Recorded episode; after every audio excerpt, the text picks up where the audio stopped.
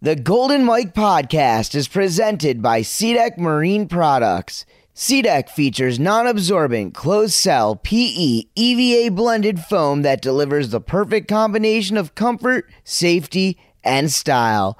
For more information, check out www.seadek.com. That's S E A D E K.com. Your boat deserves SeaDek. And now, it's showtime.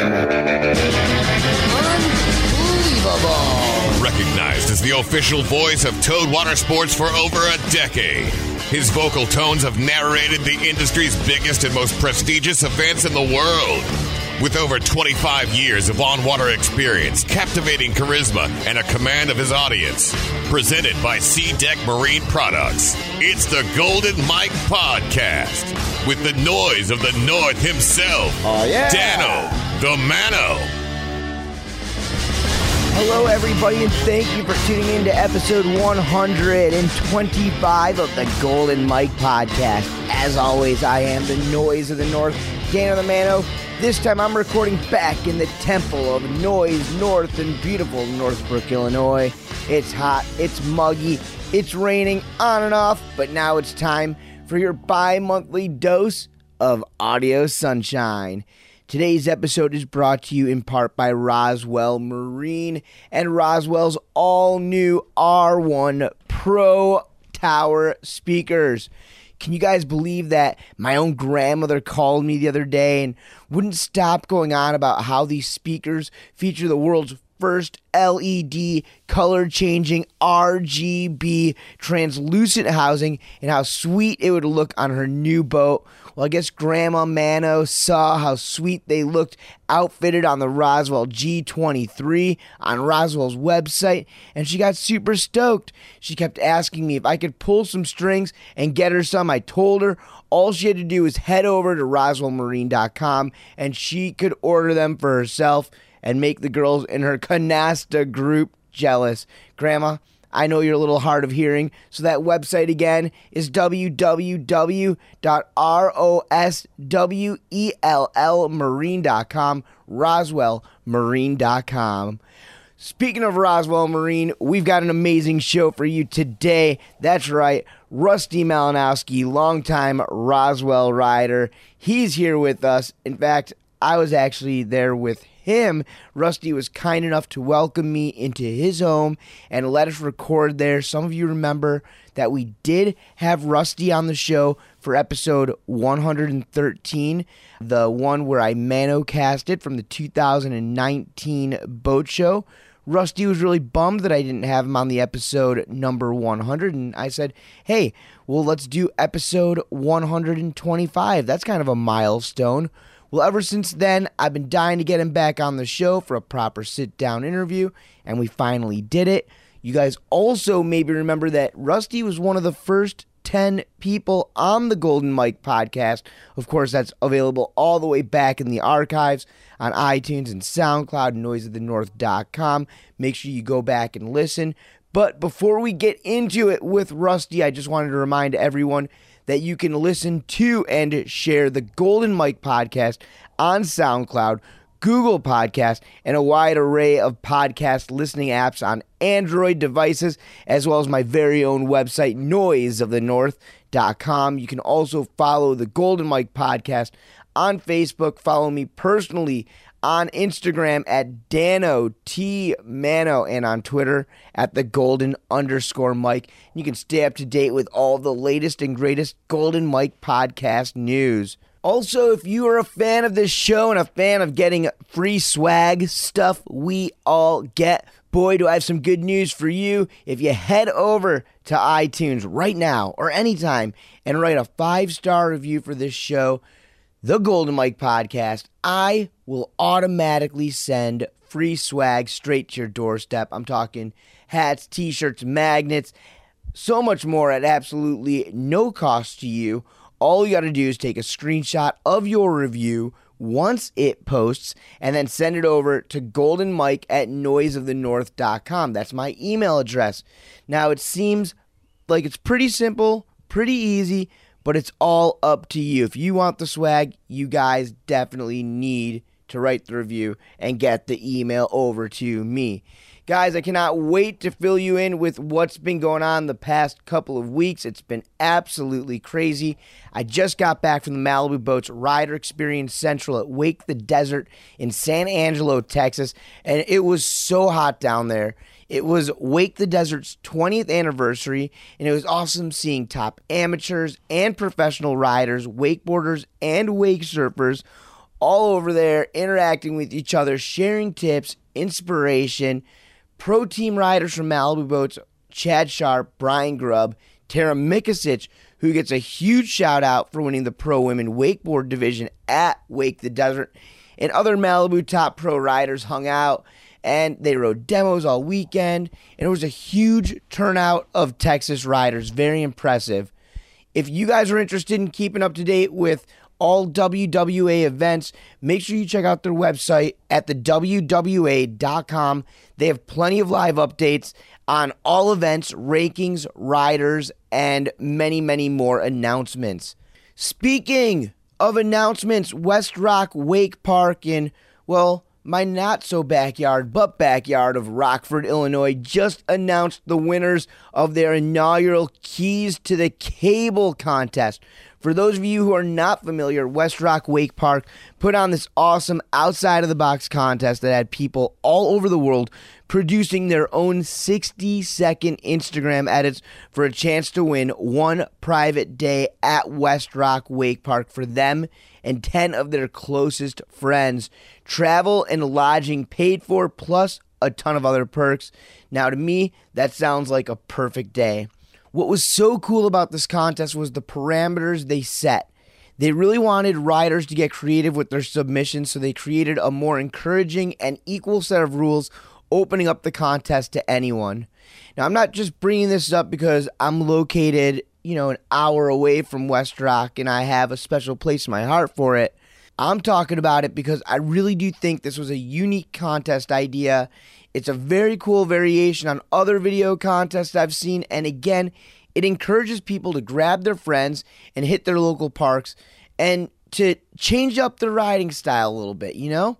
Hopefully, this is the start of a whole new contest trend. It's just always seeing how people get different out there, especially in the industry, baby. That's what I'm all about. Something else that caught my eye on Instagram was that the ICAST 2019, the world's largest sport fishing trade show, went down last week in Orlando. And you're like, Dano, fishing? Isn't this show about Towed Water Sports? Well, our good friends and sponsors over at SeaDek were there. They were talking with Florida Governor Rick DeSantis about the Captains for Clean Water organization. If you guys live near South Florida, then you already know how important this organization is. Their goal is to help clean up Lake Okeechobee by restoring its natural flow back into the Everglades and the Florida Bay. Check out their site, captainsforcleanwater.org, to learn more. And a big shout out to SeaDek for all their support on that end. I also wanted to mention that National Pass the Handle Day is coming up on July 21st this weekend. I was actually fortunate enough to hang out with Mr. Pass the Handle himself, Robbie Moshup. Of course, Robbie was on the podcast somewhere around 30 or 40 episodes ago. Anyways, he flew out to Twin Lakes, Wisconsin, home of the world famous Twin Lakes Corn Fest held on August 16th and 17th. Also, where myself, Eric Ruck, Anthony Monaco, Kevin Michael, Travis Robinson, so many more industry heads where we all started water skiing and growing up at. Robbie and I were able to take out five new wake surfers and then seven others who maybe had some water skiing background or some wake surfing background, but not much in the wake surf department out on beautiful Lake Mary. And we taught them the fundamentals and finer points of wake surfing. Everybody had a blast, and it just goes to show how much fun it can be giving folks a chance to experience the sport we love. And they couldn't have asked for a better teacher than Robbie himself, Mr. Pass the Handle. He's been home in North Carolina and, of course, traveling around the country, taking hundreds of first timers behind the boat and inspiring other people to do the same. If there were 10 people in each state willing to do a fraction of what Robbie does, I guarantee you this sport would grow exponentially, my friends. And Robbie wasn't done yet. He also stuck around to volunteer at the local Aquanaut Adaptive Clinic. A big shout out to Sue Ritchie for helping put on one of the oldest and long lasting adaptive programs in the country. Robbie was able to help teach and facilitate in helping veterans learn how to water ski, which I'm sure meant a great deal to him because he actually works with a group responsible for making adaptive cages for adaptive riders and skiers. So he was able to see his gear in action while he was out there doing his part to make sure the riders had a great time. And if the man hadn't done enough already, he also showed up for our lake cleanup day earlier in the week. A group of us got together with a little help from our sponsors at O'Brien, WSIA, and Twin Lakes Marine, and we were able to get on our paddle boards and get our hands dirty by removing some of the unwanted trash from Lake Mary out there in Twin Lakes. Well, you guys know National Cleanup Months are in May and in October, and National Pass the Handle Day is July 21st. But let me tell you a secret you can really do those things at any time. And if you're listening to this podcast right now, I only assume that you're an ambassador to the sport. And you know, we don't just want to wake responsibly, we want to lake responsibly. That's right, I just coined that. I've been talking about this program, Wake Responsibly, for well over a year now because it means so much to me and our industry. I appreciate everyone who rides 200 feet away from the shoreline stays away from docks, utilizes the entire lake over just running repetitive passes, and of course, plays their music at reasonable volumes. I really appreciate everyone who's gone on to the wakeresponsibly.com website and taken the Wake Responsibly compliance exam aced it and gotten their free sticker. It doesn't take a few people to wake responsibly, folks. It takes everyone to help the sport we love. And speaking of dudes that love the sport, it's about time we get into our interview with the legendary bone crusher himself, Rusty Malinoski. You know, I've known Rusty for over 15 years now, and I've seen him grow and mature into one of the most prominent riders in the entire sport.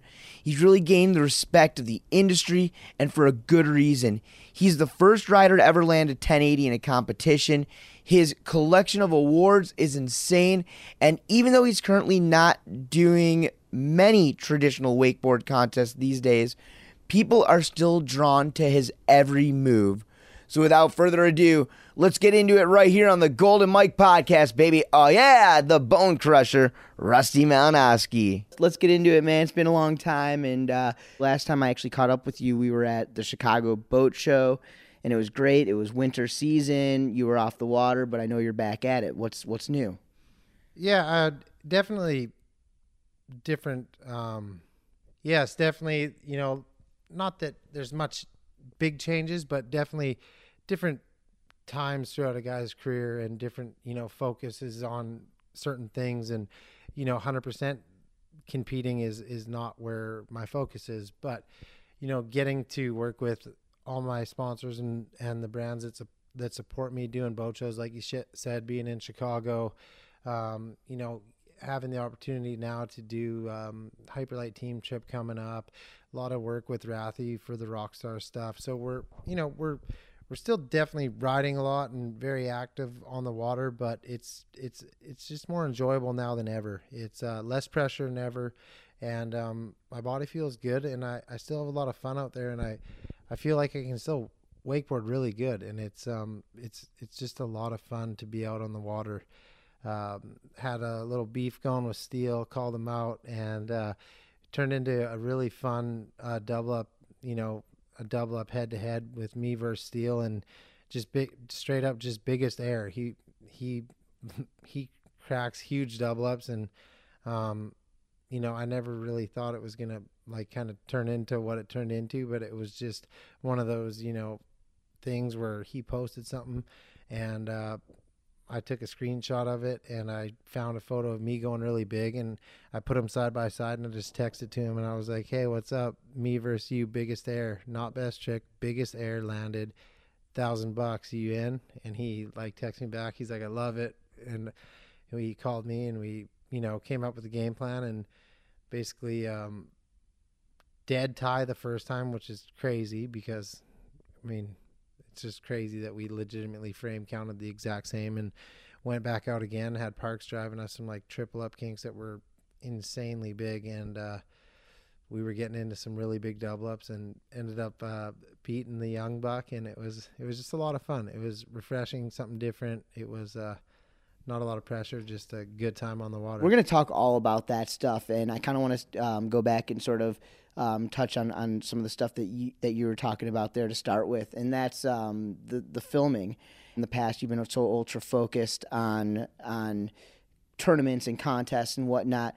Did that ever hinder in the past, like um, you know, what you were able to put into, say, like video sections or like like web edits or anything like that? Yeah, definitely you know, in the past when I I just grew up competitive, whether it was hockey, motocross, no matter what, just growing up as a kid, it was always competing. So when I came into wakeboarding, it was never never a free ride motion for me or anything like that. It was I want to be the best at wakeboarding. That was it. And that's just how I grew up and you know, you you line up on on your dirt bike and the gate drops and you race 20 minutes and you want to win. That's it's a way to so measure yourself against others. 100%. And, you know, at the time for me coming into wakeboarding, that it was no different mindset for me. It was, I'm going to wake up earlier because I know you're not doing that. And I'm going to ride four times because you only rode three times. And I'm going to do this trick 10 times in a row without falling so that it's you know burnt into my brain muscle memory what it, whatever it is that's just that's how my men- mentality was when I was you know coming up in wakeboarding I just I wanted to win every event I went went in and I wanted to be the best So was there like a time that you'd say or uh, in general like maybe where you didn't think like video parts or web edits and stuff like that was nearly as important as say like winning a contest? Yeah, hundred percent. In the early stages of my career, I didn't care about filming a video part whatsoever. I cared about training all week long, getting on a plane, going somewhere and winning that event. That was it. So, it like- was, it was a chance to make a lot more money. It was a chance to be the best that day at what I do, and um, it's what drove me. How much do you miss competing right now? Yeah it, it is it is something that i miss like that that wake up daily motivational drive to be out there and practicing and getting everything so dialed and mentally being so strong that you you know that you don't crack under pressure when you watch someone else just absolutely kill it and you're like wow you you know you have to you know you have to think to yourself well that's that's why you've done this many hours and years and decades of this because you need to do it right now. But yeah i do miss i do miss that side of side of things. It's like that you know jumping off the dock and your legs feel like rubber but then it's over and you killed it and you're so stoked and it's like the best feeling ever. And then there's the you miss the handle and you're sitting in the water thinking like wow what a joke. I'm like done. You know your your, weekend is over. You- you're bummed. But i think all the all the wins and all the great times it's like it's so that feeling is it's it's you can't really replace that when you competed at a very high level and won at a very high level. There's something about that that just normal stuff day to day is you it's it's just different when you've had a taste of that What do you, what do you think about the competition these days? Because obviously, just in the last three or four years, um, you know, the landscape has definitely changed, and what it takes to win a contest in wakeboarding has changed. Do you like the direction of the contest scene right now?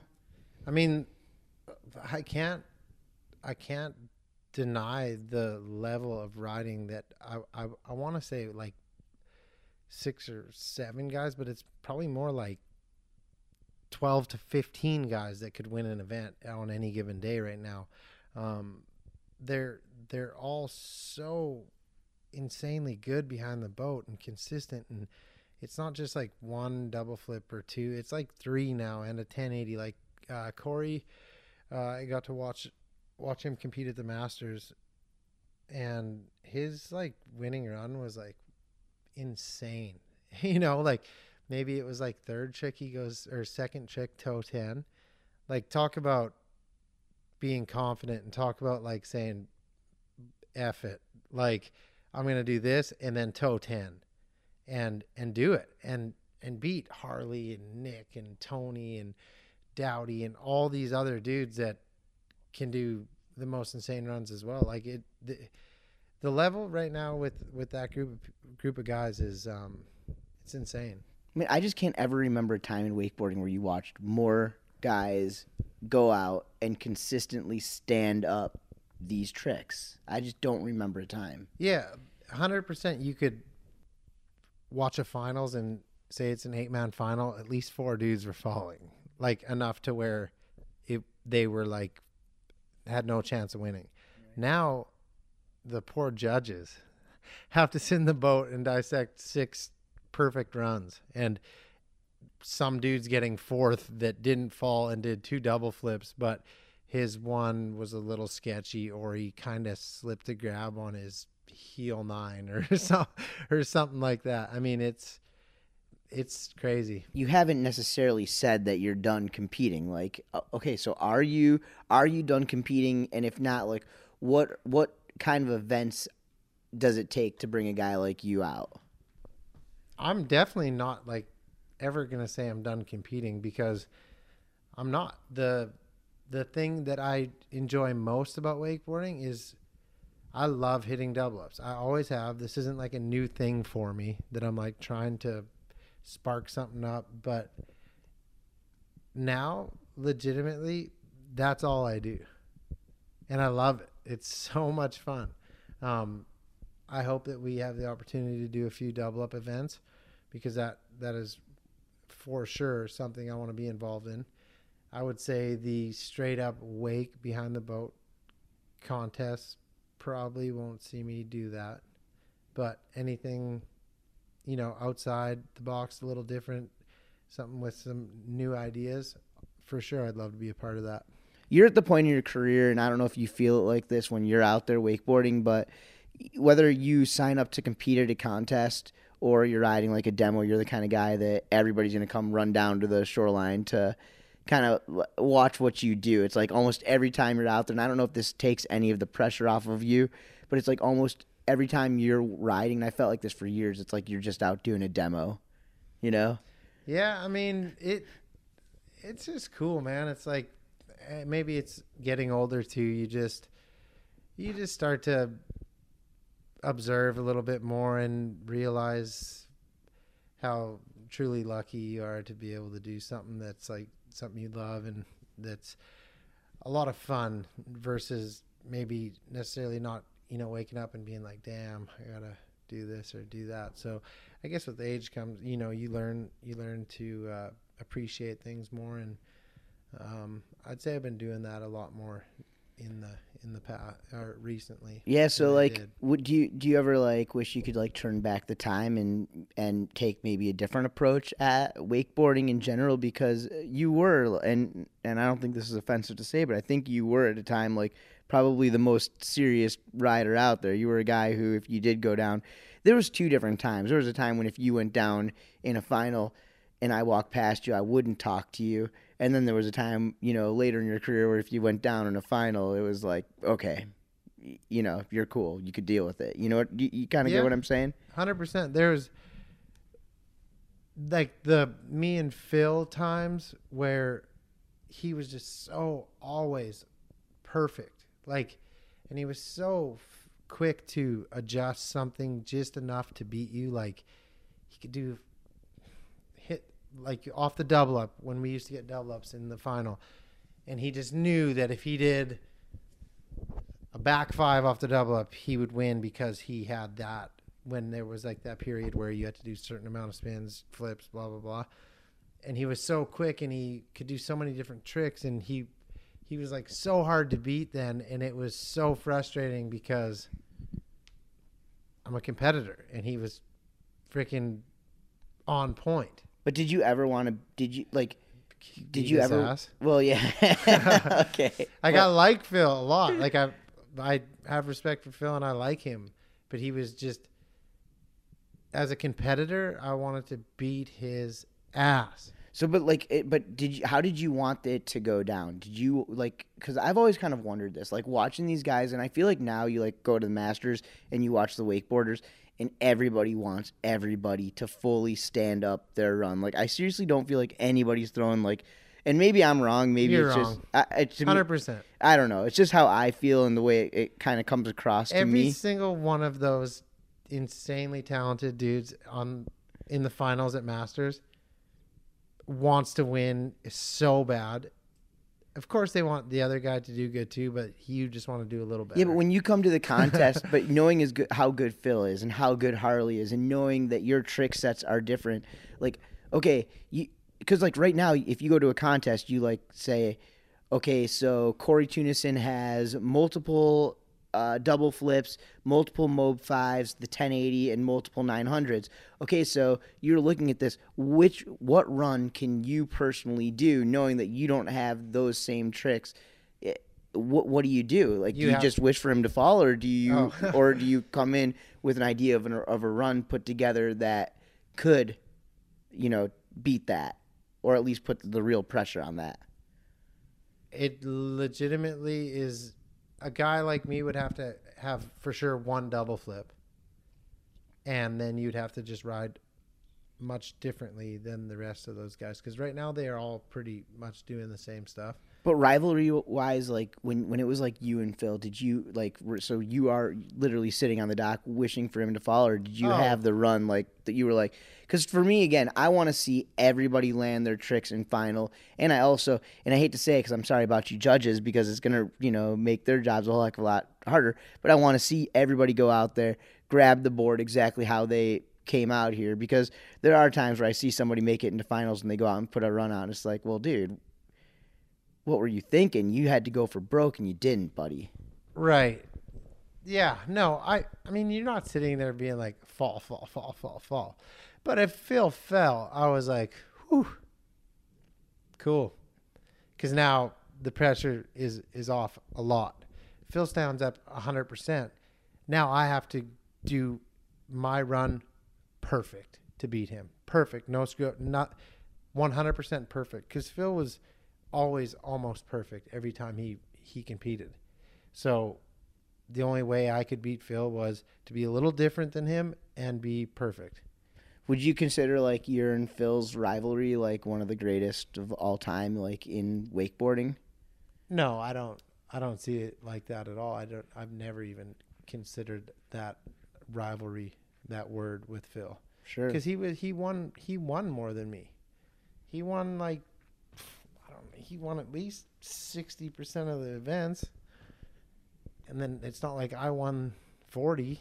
Yeah, but you definitely was got other- some big ones in there. Definitely, but I mean, it wasn't like there was. Yeah, there was a couple years where it was like me or Phil only, but for the most part, there was like it was probably Phil, then maybe me, maybe I don't know. There was there was more than just me and Phil Right. for sure. And Phil did win m- most of the events, but I definitely got a few of the big ones that like were that hold weight today, like two time two time worlds. That was that's great. You know And what I mean? Those- champion. I mean, some Right, nas- yeah. U.S. nationals as well. Like some big events in there. Yeah, the the one that the one event that stands out in my mind that is it, and I just laugh about it, but it was like I think it was my last Masters that I competed in, and I rode really really good, and I was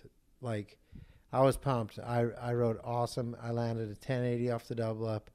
It was like money perfect, and uh, Harley Harley went out and had his best like up until that point up until that point it was his best run ever i think he did like a double tantrum a double half cab and then he did a double back roll off the double up and he got a hundred and it was like I got second, which was you know it was sick, but it was like, man, Okay, hey, so I want to ask you about How's that, that? Dude, so that was crazy. Okay, so Yeah.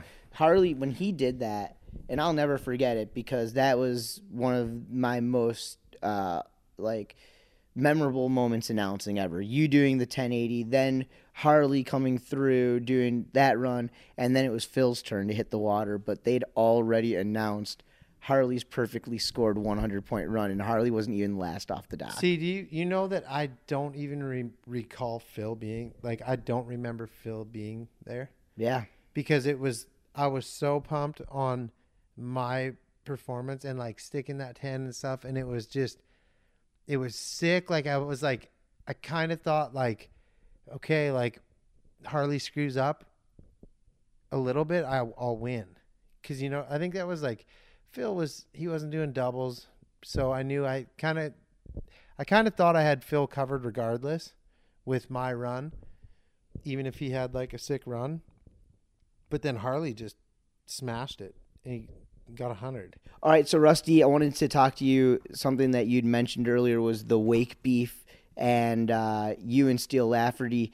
Obviously, that was manufactured wake beef. You and him are actually good boys and stuff like that, right? You guys are actually good boys, right? Yeah, I've always loved Steel. He like since he was a young kid, super respectful. Very. You just had to put him in his place this time. well, I mean, he did post a photo that was in a very insanely big shot of him, and the reason that this all started was this is this is the truth, and this is the first time that people will know this. That I seen it, he had like hundred comments or something. I read I read this one comment, and this dude wrote something like Rusty Malinoski used to be my favorite double up rider, but I think you just took his place. And I was like, all right, buddy, all right. And um, that's when I screenshotted his photo and my photo and sent him the text saying like, what's up? And then of course I had to say like, put a thousand bucks in there to like, you know, be let's do it for real. Like let's make it so it matters. Like you don't want to lose a thousand bucks. I don't want to lose a thousand bucks. So let's put something on the line so you're gonna put yourself on the line and go for it. So, so this is like basically completely funded by you and Steel yourselves. Like, no sponsors are really involved in this or anything. Not till later on, till like I started messing with them a bit on social media, making some funny posts and stuff, and um, then he was doing the same, and then a couple of outside uh, people came in and wanted to, you know, get involved. So it really was just me sitting there early in the morning before, like it was like four thirty in the morning before I went to the gym, and I seen this, and I sent him that text, and um, it kind of like blew up into something that I didn't ever really think anything about it. So let's talk about the first matchup you guys had. So who actually drove the boat for you? we drove each other, which was fine because you're just trying to connect on the biggest double up. It's not like if Steel drove a double up that was unhittable, that's what I really want. I want a double up that's huge. So it wasn't like a bad idea. But second time around, having Parks drive for both of us was probably a better idea. Russ, what do you think of the um, current like direction of, of the industry? And I mean, obviously, it's uh, like it's subjective where it's going and what it's what it's doing and stuff like that. But just kind of your thoughts. Yeah, it's definitely in a place where none of us that have been around for a long time probably ever seen it going. I mean, from when I started to where we are now, so many things have changed. I mean, wake surfing is so so big and it's so easy for you to get someone behind the boat and get them up on a board and wake surfing. So people love it. And that's and that's fine. That's great. Like I I love that Mastercraft sells more boats than ever. I love that Hyperlite's numbers are bigger than ever. And if it's because people are standing on a surfboard 10 feet behind the boat or they're standing on a wakeboard, you know, 75 feet behind the boat. Either way, people are spending money, getting on the water, and uh, we're able to still do this. What, are your thoughts? Because you don't come from the water ski background. You were pretty much a hardcore wakeboard guy, and you were into it. And here's the deal: it's like I've been to WSA. I know the numbers are still there, so their wakeboards are still selling. People are still selling, but uh, people are still coming to events. But there's just something that's um, that's a little bit different. What do you think's kind of missing from the the wakeboard side of things, maybe compared to like when we were growing up? If you have any idea. I mean it, that that is a tough question because I don't know. I don't know what it is, but I know that everyone's staring at their phone now.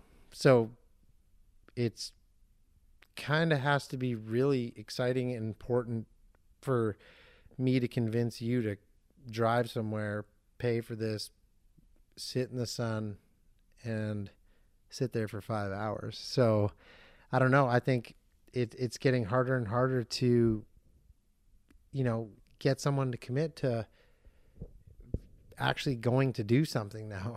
Is that like Not- like events or Events clinics? just yeah, it's it's like that like I was saying earlier, it's like what's next? What's next? It's you know, this was cool. So now it's like, oh cool, I got a photo with Dano on the back of the boat. Okay, thanks, see you later. You know, I don't I don't need three hours with you because I got a photo with you and I think you're sick, so now I can brag to my buddies that uh, me and Dano hung out sure. for Please- ten minutes, but I got a do photo. that. That'll like bump me up You know? 20 followers at least in like 15 minutes. So But when's the appreciate it. last time like and if you have someone come up to you, they don't like if if they were like, "Hey, Rusty, can I get a photo?" and I was like, "No, you can't get a photo, but you want to shake hands and have a 10-minute conversation face to face."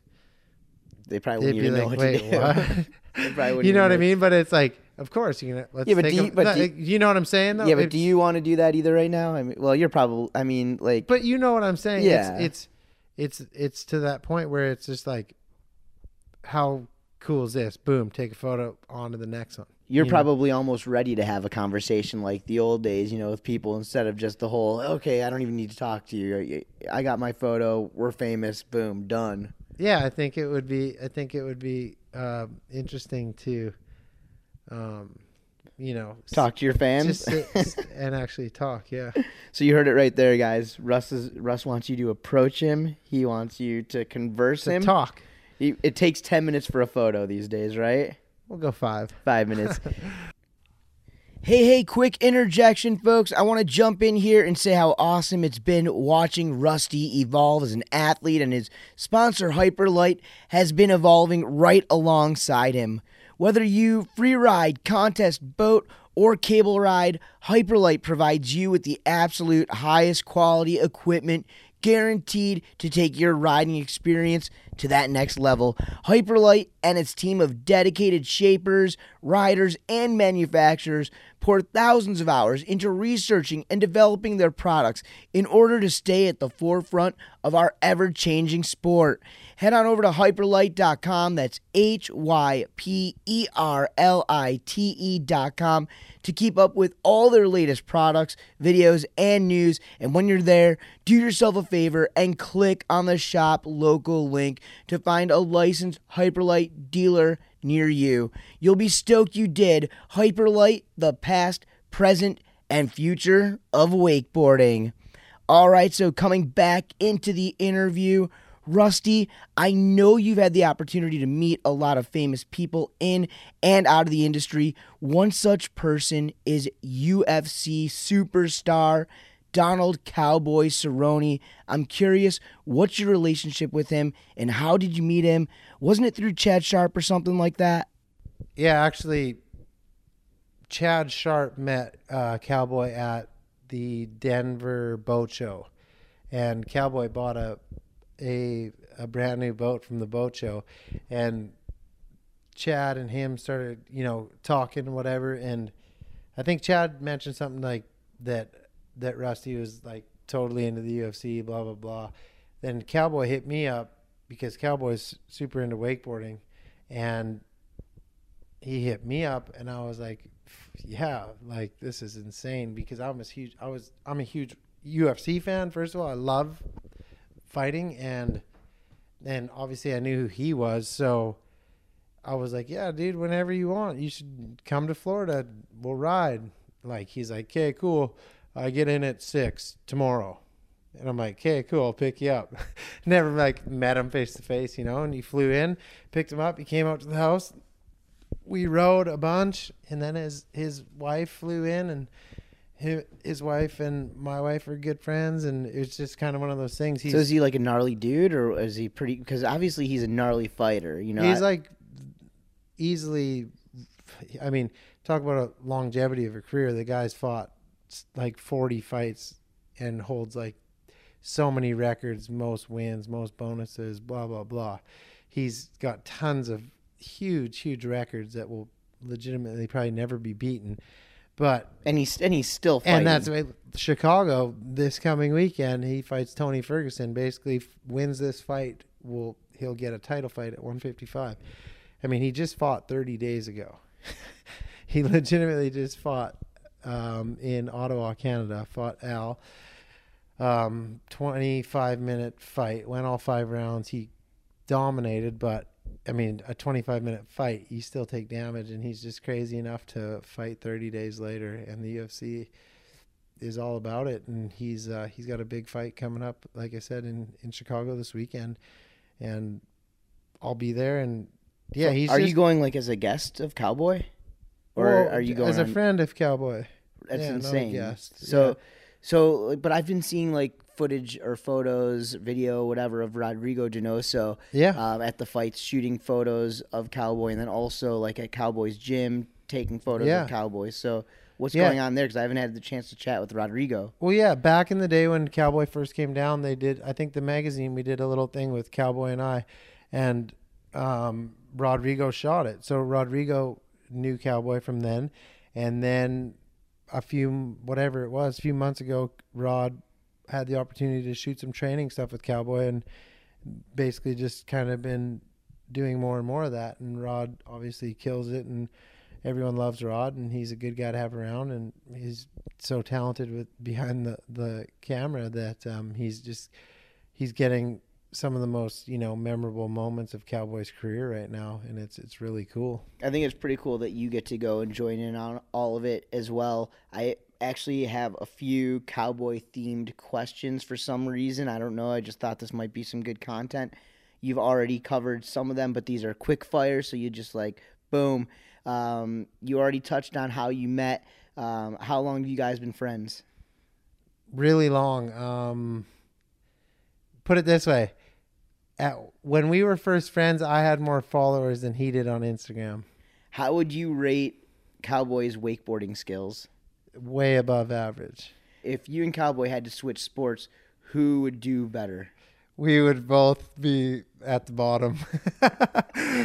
Has Cowboy been to any wake events? Not a full on pro event, no. Uh, does Cowboy ever take any other fighters out on the water? Yeah, his whole like his whole crew is all you know, maybe not at his level of fighting, but they're all fighters. And um, yeah, I think there's I'm sure there's times where he takes other really good fighters out. And then finally, could Darin Shapiro make it in the UFC? He does a lot of jujitsu. I know that. You never know. All right, so Russ, um, obviously you're a family guy, and we're getting close to the end here, and I do want to talk a little bit about family. I know it means a lot to you. You've named both of your um, uh, pro model wakeboards after your kids, Merrick and Cruz. Uh, what's going on with the family? Are the boys? Are, are do you have them wakeboarding? Are they into to riding behind the boat? Are they into any other sports? What's going on? Yeah, definitely both. You know, my first pro model board with Hyperlite, it's like one of those things when you're at the beginning and all you could dream about is being a pro wakeboarder, and then it happens, then you're like, oh, it'd be so sick to have your own pro model board, and then you're like, wow, this is insanely hard to pick graphics. Wow, this is really hard to name a board. And at the time, it worked out perfectly. It was like the Merrick, the Merrick. It was it worked out great. And then my next pro model, I had Cruz, so it was like we'll call this the Cruz. And um, yeah, so that's that's kind of how it worked for the boards. But um, Merrick's eleven, Cruz is five, about to be six. Um, they both, uh, you know, they both they're outside kids. They love to do all the activities. Merrick wakeboards, wake surfs, Cruz likes to tube more than anything. How do you feel about that? Yeah, it's like, dude, come on. I'm like, hey, why don't you do something cool? Like, let's go wakeboarding, Merrick, and then I'll pull you on the tube. You know what I mean? But how are you about that? Because like growing up, I wasn't even allowed to tube. I wasn't allowed to kneeboard or wakeboard. You know, I had to water ski. That was it. I mean, what do you what do you do? Of course, you're like whatever. You pull them on the tube, but yeah, it's super annoying. I mean, I would way rather them do any other thing than tube. Do either of the boys have um, like that um, competitive edge like like you have? Because I know that I, I do remember Merrick competed in a couple of gravel tour contests here in Orlando, but that's been about it for for wakeboarding wise. But I know he also I see like through you and Lindsay's social media that he does some like other Yeah, sports he, and stuff. He, he like Lindsay's a traditional sports. She played, you know, college volleyball, and her, her growing up was always, you know, basketball and baseball and everything. So, uh, Merrick's more traditional sports. Plays basketball, soccer. Um, Is he like dad T-ball. where he wants to win? Um, no, Merrick's like pretty mellow, more so. Um, I think Cruz is still young, but I see a lot more of that with him. I think he'll be kind of the little bit squirrely one. Um, Is that what they said about you growing up too? oh, yeah, big time, definitely. But yeah, I mean, I don't. It's it's just a different age too now. Yeah, Everything's just different. I mean, unless you have your own kids, you you you keep your own two cents to yourself because it's just a different world. You know what I mean? People. I don't have think I know. Well, they're not going to be allowed to play Xbox. no, man, it's crazy. It's so different. Um, how I was raised, how my wife was raised, and now where we are, it's it's insane. It's a it's a different you know a different. They're world. lucky kids. lucky kids and unlucky kids because I could like ride a bike to the grocery store and my parents didn't worry about me Yep. getting who knows what. Nowadays, it's like You got 17 I get, things like- to worry about. a mini heart attack if I'm walking and I'm like look back and I don't see one of my kids. You know what I mean? It's it's yeah, I, I don't I don't particularly like the way everything is nowadays. It's very scary scary world out there with uh, um not just, you know, I mean in general and then having your your own children so you worry more. So uh that that part kind of sucks, but it is We'll see. what it is, we'll you know. see. We'll get there. We'll see. We'll see. Yeah. Yeah, well, you know, like Russ and obviously, uh, you know, kind of like talking about safety and family and everything like that. I know that it, it was a while ago, but I don't know if this has ever been talked about in too many places. But you were uh, actually involved in kind of like an altercation, and I, I- don't know if your family was there or not, but it, it it's actually a pretty gnarly story. It's like a story of almost like hit and run or something. Yeah, it was basically just a road rage deal that, you know, I wasn't even driving. So it was people that, you know, heard about it, like assume that I was driving and, you know, it was F you, F you, fingers out the windows. And it wasn't like that. You know, it's basically just a deal. Dude wouldn't let us in, finally let us in and like slammed on his brakes and blah, blah, blah. The kids are in the car. It's like Sunday morning um, follows us into a gas station. I get out of the car to like be like, "What's up?" You know. And he's Were you like, "What's up?" or were you just like, "What's up"? Well, I wasn't like, "Hey, buddy, how are you?" Hey, Um, neighbor. I was like, "Yo, like, you know, you wanna, you wanna." Well, I mean, your you- family was you- literally acting tough. All right, let's do it then. What's the deal? What do you want to do? So what happens? And then, basically, I just hear squealing tires, and like I just immediately jump as high as I can. And then the next thing you know, like I went through, like smashed into his windshield and flew up in the air and like fully flipping through the air like a rag doll and somehow, some way, like land just like on my butt and back, kind of didn't hit my head, nothing, broke my leg, but like as soon as I like landed, like didn't even know, got up, ran after the car. He like fled, and um, then as like the adrenaline wore down a bit, I was like, ooh yeah, legs a bit sore, and uh, yeah. So Did they catch the guy? Good Samaritan followed the dude, found like called the cops, or tons of people called the cops, but this dude like s- followed back and seen where the dude um, hit his he hit his car in his backyard. Like so he under, hid his car. yeah, like hit it, pulled into his like backyard, like opened the fence, put it back there, like put a cover over the car, and then um, the cops came like later and arrested him. Wow. So I mean, that's a that's like a pretty scary story. But like, does that put did that ever put things into perspective, and did that change kind of the way you deal with situations like that now? Yeah, I mean, looking back, it's like, what do you do? I mean, I, yeah, I mean, I didn't really do anything. I mean, I stepped out of the car at the gas station, but this dude was following us, so it's like, all right, you know what I mean? But looking at it now, like he was crazy enough, like he like was in a Mustang and like roasted the tires, like pinned the car and smashed me. So like, what if he had a gun and Yeah. just said screw it and pulled the trigger? I don't know. So I think it more like that. Like, yeah, that's crazy. And in my mind, it's like that's pretty on on par for me to like legitimately get smoked by a car and like stand up and run after him and be like, I'm good, I'm good, and have a broken leg. You know, I can laugh about it now, but It wasn't so funny then. no, it's like psychologically pretty hard. Like I've never like that's like a pretty heavy thing, you know. Like Yeah. someone like legitimately, whether however you want to put it, like tried to like kill me because if I wouldn't have jumped, I don't know what could have gotten smashed pretty Well, I hard. would have what? sure. Like, you Would he run over you or? That's what I mean. So luckily, or you know, I'm flying through the air. What if you?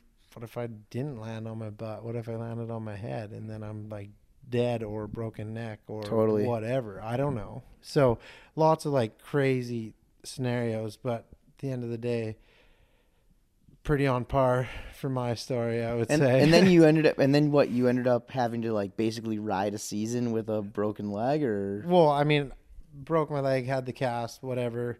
But to if like I'm being completely honest, my like my ankle and leg there is like not good still. Like 100% like still messed.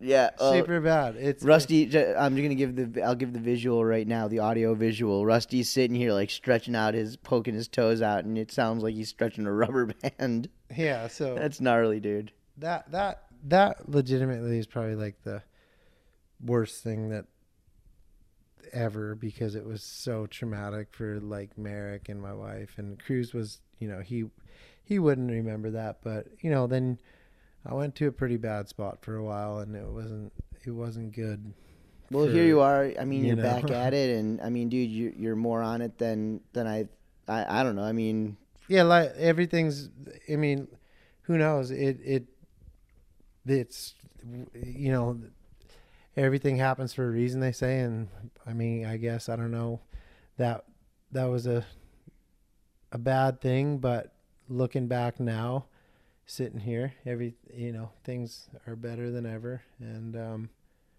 maybe that had to happen for some other things to happen so very good, man. Well, we're just glad you're all good, bro. Yeah. All- we're good. We're glad you're all good. All right, dude. Um, let's uh, let's close this thing out here by telling everybody first. Uh, summer of 2019.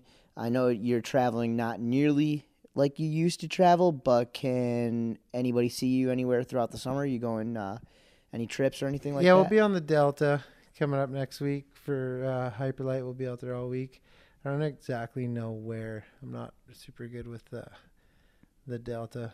Right. um, Uh, we'll just stay on the west coast. Flying to Sacramento, so Very and then it's about an hour drive. So, um, yeah, I'll be doing some Hyperlite stuff out there. Um, be doing a few Mastercraft things. Always working on things with Rathy for Rockstar, so that's fun.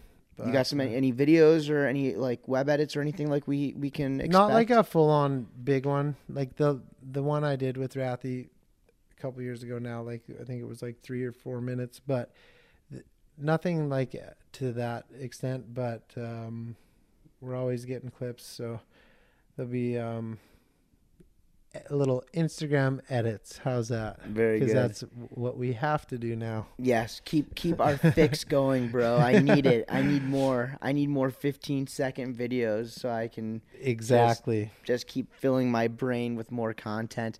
Um, all right, Russ. So everything seems to be going good with with Hyperlite. Uh, any shout outs to the sponsors or anything like that? yeah, obviously, like I said before, Mastercraft um, doing great. Been with them since two, late 2005. So I seen a photo actually. Um, it was like a welcome to the team. It was in 2006. so quite a while ago. Time yeah. flies, bro. So obviously Mastercraft and Hyperlite and Rockstar and Body Glove and Roswell, they're like the best dudes ever. And Hey, I saw some really cool body glove uh, items. In yeah, my yard. all my body glove inflatables. That's what my kids love to do most is go on these giant surfboards and kayaks. I mean, that's that's docks that's and literally a 15 foot long kickboard. I was pulling them, pulling that behind the boat with them. It looks awesome, dude. Yeah. it looks so fun. oh, Um, my my! I actually from getting hit by a car, I got a a new hookup with my boys at Space Brace. Really good ankle braces. So that's there's a, a positive. very good. All right, well, send some our, send some my way too, bro. you I- need one? maybe I got cracky ankles sometimes, you know. All right, very good. So Russ, everybody, uh, uh, sponsors there. Let's uh, touch on social media. Yeah, just best way for me is just Rusty Malinoski on Instagram and Twitter and all that stuff. It's just my name. I'm so glad. I actually thought of that. I'm so glad like I didn't do something like you know like dudes like hey what's your email and he's like dano69 at hotmail That's You not know- my email, guys. you know what i'm That's not- saying I got rid of that email like 20 i'm years so ago. I'm glad that i just used my name Oh, as yeah. everything you You're know? smart. You're like, yeah, yeah, perfect, awesome. Russ, that is actually his email seriously, don't. If if if you send something to that email and you don't get anything back, there's a reason why. People, Russ, I I gotta say thank you again for having me over and doing this. I feel like we touched on a lot of good stuff. You feeling good? We all good? Yeah, man, I truly did enjoy this. Um, I think we pretty much touched on everything, and we didn't uh, go down any dirty roads that we didn't have to go down. That's And, right. uh, Maybe a couple of wormholes, but not too many dirty roads. That's a good thing.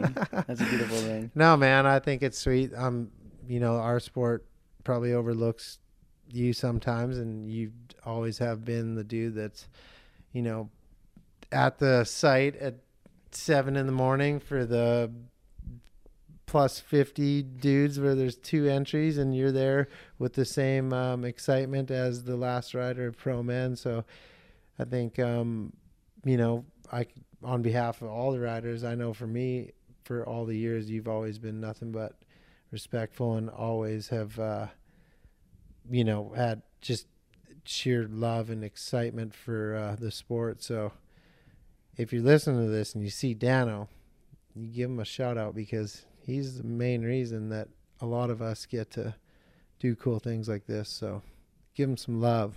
Russ, appreciate it. Thank you. You're on the podcast, so I can give you the love, bro. But you're here giving it all to me, well. man, and I appreciate it. It's a beautiful thing.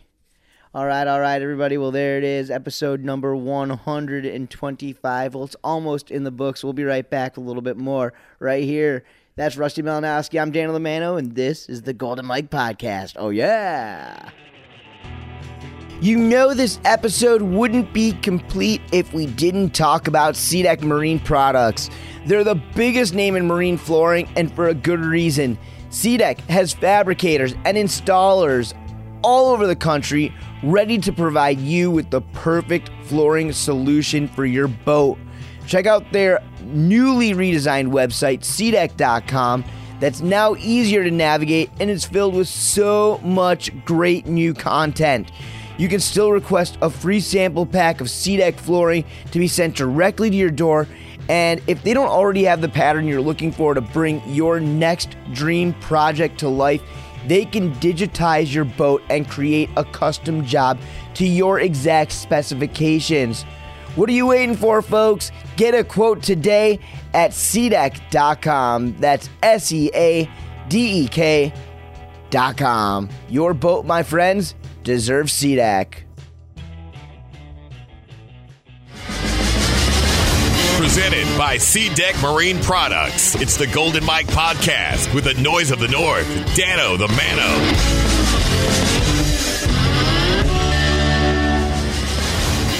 I do want to thank the Bone Crusher Rusty Malinoski one more time. He opened up his doors to me. Opened up for that great interview. It's been awesome building a rapport with him throughout all these years. I remember back when Rusty was basically one of the most seriously focused dudes out there. He had visions and goals, and he reached them every single time, no matter what it took. He's treated me fairly and more than fairly throughout the years, and I've hung out with him as a guest at his hometown of Humboldt, Saskatchewan, in Canada, and I've announced some of his biggest contest accomplishments and wins. And I appreciate him for taking the time out of his busy schedule to chat it up with me over there at his house in Claremont, baby.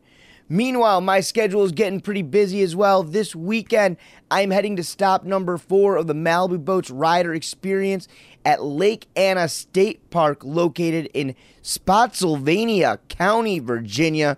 You know, I originally read it as Sportsylvania, so I was kind of looking forward to seeing some athletic vampires. No? Nothing? You guys weren't feeling the pun? Ah, all good. Anyways, I guess I'll just stick to announcing and I'm going to head out there.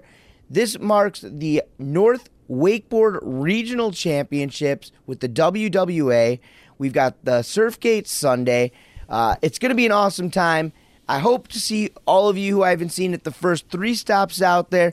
But, anyways, the following week, I'm going to be heading out to Monroe, Washington, just outside of Seattle. We're heading up there for the WWA Nautique Wakeboard National Championship, something like my 16th year in a row.